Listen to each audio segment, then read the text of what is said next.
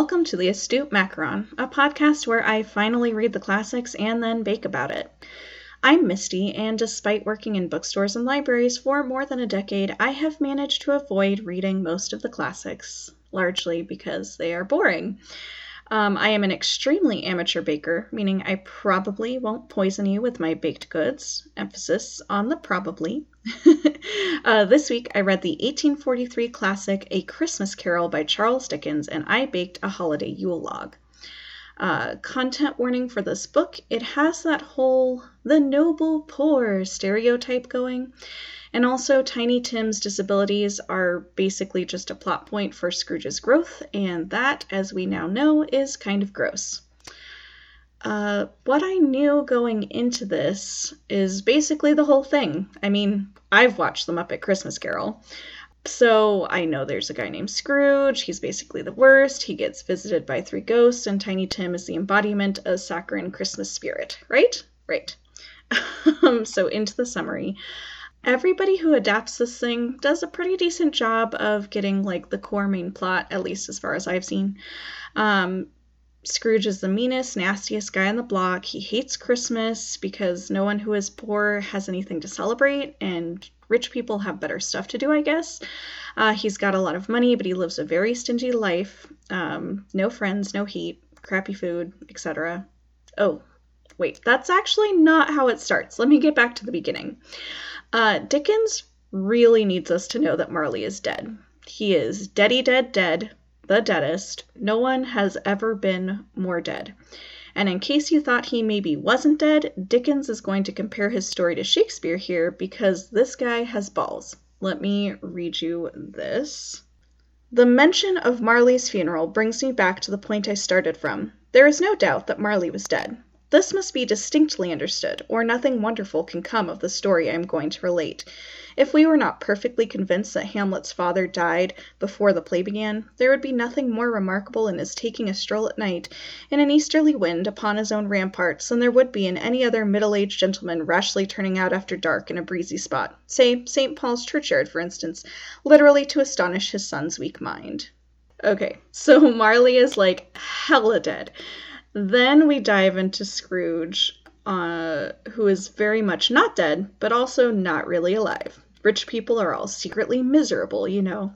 We get to see Scrooge being a shit on Christmas Eve, yelling at anyone who dares wish him a Merry Christmas, including his nephew. His nephew is the most aggressively kind person who ever lived. Kill them with kindness is his actual life motto. Uh, he refuses to be put off by Scrooge's nastiness. Um, and literally, the guy won't come over because the nephew got married for love. what a yutz. And the nephew is like, That's all right, uncle. I'll keep asking. Don't worry about me. Um, Scrooge uh, does say both ba and humbug. Uh, he usually doesn't say them together, though, just ba and then humbug. Some guys come around and ask him to donate money for the poor, but their whole mission statement is pretty vague, so I don't know. I might have been suspicious of them too. Scrooge is a huge dick, though. He's like, if poor people are cold and hungry, they can go to jail or the workhouse. And the guy is like, sir, some of them would rather die. And Scrooge is like, well, then let them die. And that will, of course, come back to haunt him quite literally because it's a ghost story. Get it? You get it. So Scrooge is a big dick and complains about giving his clerk the day off, and then he marches home and he sees the face of Marley, who is dead, super dead, none more dead, remember? But he sees his face in the he sees Marley's face in the door knocker and he's like, huh, that's weird. And then he gets into his house and he has a few more weird visions, but he's mostly annoyed that the shit is trying to distract him from getting a good night's sleep in his freezing cold house. Uh, so then he hears chains rattling from the basement, and the ghost of Marley, covered in chains, comes through the door. Uh, the chains are made from all of the bad things he did in life, so like money bags, loan paperwork, that kind of thing. Scrooge at first is like, uh, no, this is not happening. Try again. And Marley's like, what's it going to take for you to believe that I exist for fuck's sake? And then there's this lovely little bit where Scrooge is telling Marley what he must be aside from a ghost. You don't believe in me, observed the ghost. I don't, said Scrooge. What evidence would you have of my reality beyond that of your senses? I don't know, said Scrooge. Why do you doubt your senses? Because, said Scrooge, a little thing affects them. A slight disorder of the stomach makes them cheats. You may be an undigested bit of beef, a blot of mustard, a crumb of cheese, a fragment of an underdone potato.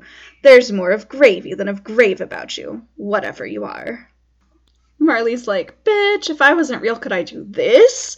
And then he unwraps the bandage around his head and lets his jawbone fall off his face and land on his chest. And Scrooge is like, oh, fuck, dude, if I believe that you're real, will you please put that thing back? Uh, Marley does, and then tells him all about being a ghost, Basically, it consists of wandering around and wailing because you can't help anyone. You can see suffering, but you can't affect it. You carry the chains of your sins wrapped around you until you disintegrate, I guess, basically. Uh, Marley's a pal, though, and he set up this whole thing so that Scrooge won't suffer the same fate. Because the rich look out for the rich, you know? Uh, he tells Scrooge that he'll see three ghosts over three days, and he better listen up. Scrooge is frightened, and he's desperate to figure out how to avoid an afterlife like Marley's. The ghost of Christmas past appears and is super freaky, like way freakier than I've ever seen it portrayed in any movie it's this shifting mass of shapes, like sometimes with one leg, sometimes with dozens, uh, and it seems to mostly consist of a ball of light under a hat. Uh, he takes Scrooge into his own past, reminding him of the sister he loved who died some time ago, and then Scrooge feels bad for speaking unkindly to his nephew. They go forward in time to when Scrooge was an apprentice, and there's this fantastic Christmas party his boss had that made him feel happy and warm, and Scrooge feels bad about being a dick to his clerk. And then we get some real dirt on Scrooge. He had a lady friend at one point, but she ended up leaving him because he found another mistress. Greed. Um, she drags him, and he tries to deny it, but he can't. And so the real Scrooge is like, Stop it, you! Stop showing me this awfulness! And he realizes that if he pulls the cap over the ball of light, he will defeat the ghost, and he ends up back in his room. Uh, later, the ghost of Christmas Present shows up, and he kind of looks like a groovy Santa, which I think this was written before Santa was actually codified as a thing. Um, but he's got this big red robe, and it's open over his chest, and his feet stick out so, yeah, really kind of a groovy vibe going. Um, and here's where you really start to notice that Dickens was being paid by the word. Seriously, he uses 14 words whenever he could just use one. Um, the food he lists at the various feasts is unending. Uh, I've got that queued up as well. For the people who were shoveling away on the housetops were jovial and full of glee, calling out to one another from the parapets, and now and then exchanging a facetious snowball, better natured missile far than a many a wordy jest, laughing heartily if it went right, and not less heartily if it went wrong.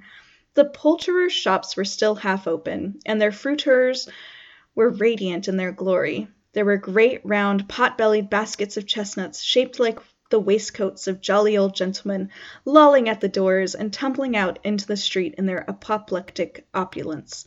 There were ruddy, brown faced, broad girthed Spanish onions, shining in the fatness of their growth like Spanish friars, and winking from their shelves in wanton slyness at the girls as they went by, and glanced demurely at the hung up mistletoe. There were pears and apples clustered high in blooming pyramids. There were bunches of grapes, made in the shopkeeper's benevolence to dangle from conspicuous hooks that people's mouths might water gratis as they passed. There were piles of filberts, mossy and brown, recalling in their fragrance ancient walks among the woods, and pleasant shufflings ankle deep through withered leaves. There were Norfolk biffins, squat and swarthy, setting off the yellow of the oranges and lemons, and, in the great compactness of their juicy persons, urgently entreating and beseeching to be carried home in paper bags and eaten after dinner.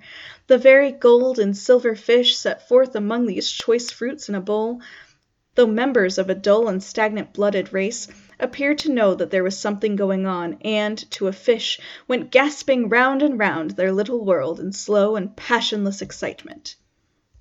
And I mean, that's literally just one chap, uh, one paragraph. There's way more. This is where we meet the famous Cratchits. Bob, of course, is the clerk that Scrooge was a dick to earlier, and he has about a hundred children and like a super endearing wife. Um, Scrooge watches as they make dinner out of almost nothing, and they end up using the laundry boiler to cook the pudding. And his wife is like, I wasn't sure about the flour. And I'm like, I get you, girl. Um, I almost tried to make a classic English pudding, but then I looked it up and it sounded both super hard and not very tasty. So, uh, Yule log it is. Um, it's basically uh, like made over months and months, and you feed it fruit, which sounds really gross, and then you douse it in alcohol and light it on fire. Yeah, that seems a little much. Uh, Tiny Tim is, of course, uh, the youngest of the Cratchits children. And he's like, I love going to the church on the holidays so that everyone can see how awesome God is. And that is completely without irony. Yep. Um, Scrooge basically falls in love with super cute Tiny Tim, as he's meant to. The ghost of Christmas present is like, yeah, that boy's gonna die because you suck so much. Um, then they go visit Scrooge's nephew, and there's this huge party going on, and Scrooge is the butt of like all the jokes, but he ain't even mad. Mostly he just wishes he was actually there to party with them. Um, Scrooge gets back from the present and he's like, Yo, I'm all set to change. I'm ready for this. Let's do this. I want to be a better person. And so the ghost of Christmas future comes along and he's like super spooky. And Scrooge is like, Whatever you got to teach me, I'm here for it. Let's do this. I'm on board. Uh, Future shows him a funeral where no one cares one whit about the guy who passed. Spoiler alert, it's Scrooge's funeral, although he does not know this um, for a very long time. Tiny Tim is dead. The Cratchits are super sad.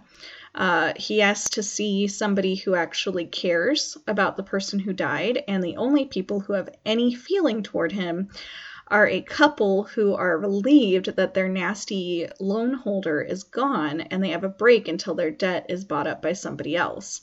Uh, Scrooge still hasn't figured out that it's his funeral, even after seeing people dividing up his stolen belongings, because apparently he doesn't recognize his own stuff. Um, then the ghost takes him to the graveyard and points at his headstone, and Scrooge is horrified. Uh, he wakes up still alive and realizes oh, it's Christmas morning. Three days haven't passed at all. I don't know why this three day thing comes up. I don't know if maybe Dickens was writing it as a serial and hadn't planned out the ending. Uh, I'm not sure. But he, anyway, Scrooge is jolly as heck and gives money to the poor and gets a feast for the Cratchits and ends up giving Bob a raise. And he goes to his nephew's house for dinner. Yay, rich people suddenly deciding to be generous to a select few. Merry Christmas, y'all. Um, so that's the book. Let's get on to what I attempted to bake. Uh, this week I baked a Yule log, but it came out more like a Yule pile of kindling. Um, it tasted so good though, uh, even though it looked like a total hot mess. Um, I wanted the log to have a nice Christmassy flavor, and my father in law had suggested a gingerbread cake with a cream cheese frosting, and I was like, yes, let's do this. So I found this cake roll recipe that I all I modified was the flavors. Um, to get like a gingerbread flavor. I probably should have read the comments to see if other people had as much trouble with the baking as I did. Um, based on those comments, I probably should have either whisked my eggs longer or separated my egg yolks and my egg whites and used one cup less of sugar. Um, anyway, I'll link to the original recipe in the show notes. Um, and so instead of vanilla flavor, I put in a tablespoon of molasses and a tablespoon of orange extract. I also added um, one teaspoon of ginger, one of cinnamon, and one of allspice to the flour before mixing it in. And then I poured the mix into the parchment lined pan and I put it in the oven for 10 minutes at 350, which is what the recipe said. And then I put it in for like another 12 minutes because the freaking thing wouldn't cook in the middle. Um, so by the time I pulled it out, it was all dry, and I knew it was going to crack as soon as I started rolling it. Um, and then I I did it anyway. I rolled it up and I put it in the fridge to cool. And uh, then I tried to make a molasses cream cheese frosting. I had found this recipe um, where it's just cream cheese, powdered sugar, molasses, and some cinnamon. And it should have been easy, but it ended up really, really runny. Like, just, it's like a glaze instead of like a frosting or a filling. Um, I put it in the fridge to firm it up, but it just didn't do that. so then I kind of poured my liquidy frosting on the cracked cake roll, and yeah, it's a hot mess, but it tastes so good. Um, it really tastes like gingerbread. Uh, so half yay. I'd rather it be edible, I guess. Um, you could probably still start a fire with my Yule log, but you wouldn't want to leave it anywhere where the guests could find it. Um, I probably will make it again. I'm planning on making it again. But this time I'm going to use a different uh, base recipe for the actual log. Um, I'm going to try separating the egg yolks and egg whites and whipping them separately. And uh, I'm going to, because the cake itself tasted so good, I'm going to just use a pure cream cheese frosting, which shouldn't be runny. Fingers crossed. Um, all right, now for one of my favorite segments, which is Best Academic Paper Titles. This week I have four because I just couldn't leave out any of them. Uh, the first one is Imaginative Possibilities or Moral Fable Different Ways of Reading a Christmas Carol. And then The Belshazzar Illusion in Charles Dickens' A Christmas Carol. I don't know what that means, but I kind of love it. Um, this one's great. Existential Scrooge, a Kierkegaardian reading of A Christmas Carol. Because why not? And then finally, Dante's role in the genesis of Dickens' A Christmas Carol. And if you don't know, Dante wrote uh, uh, Inferno, and that sounds amazing. Like, I want to understand how his depiction of hell uh, was part of the genesis of A Christmas Carol. so let's delve into why it's a classic. Uh, everyone loves a good Christmas story. I mean, this is the long form Grinch. A lonely grump's heart grows three sizes thanks to the small child being extra adorable. Um, it's also super witty in that Dickensian way, and it's a great look at class in the Victorian era. I think there are a lot of people who really love that heartwarming holiday thing where children are the best and all one's troubles go away, even if it's just for one day. People have been telling and retelling this story for over 150 years, so clearly it resonates. And I think this is the idealist Christmas. Someone who is a miser becomes a generous man. He's changed by seeing the plights of those around him. Uh, he can still feel empathy and sympathy, uh, even though he's been cold for so long. Um, I think it also represents this idealized noble poor. They may not have money, but they have family, and isn't that better? Rich people may be rich, but they are super sad. So it's not that good to have money. Um, the plight of the rich to be forever lonely versus the warm and loving home of the poor. Because if you're poor, then obviously you're much happier than those sad, sad rich people. It's pretty ridiculous, but it is a prevailing theme in Western literature, and I'm sure as I continue this podcast, I will come across it again. so now for some recommendations. Um, I don't have as many this time as I usually will. Uh, I tend to prefer Christmas movies to Christmas books. So, first of all, go watch A Muppets Christmas Carol. It's really good. Uh, Michael Caine as Scrooge is honestly delightful, and they added songs uh, because, of course, it's the Muppets. And there are a few that are just Dickensian phrases set to music, which I found hilarious and great. Uh, and they actually stick pretty close to the format, like closer than you would expect a Muppets version of something to be to the original source material. And then, other than that, go find yourself some Hallmark and sit down with a cup of hot chocolate and a candy cane.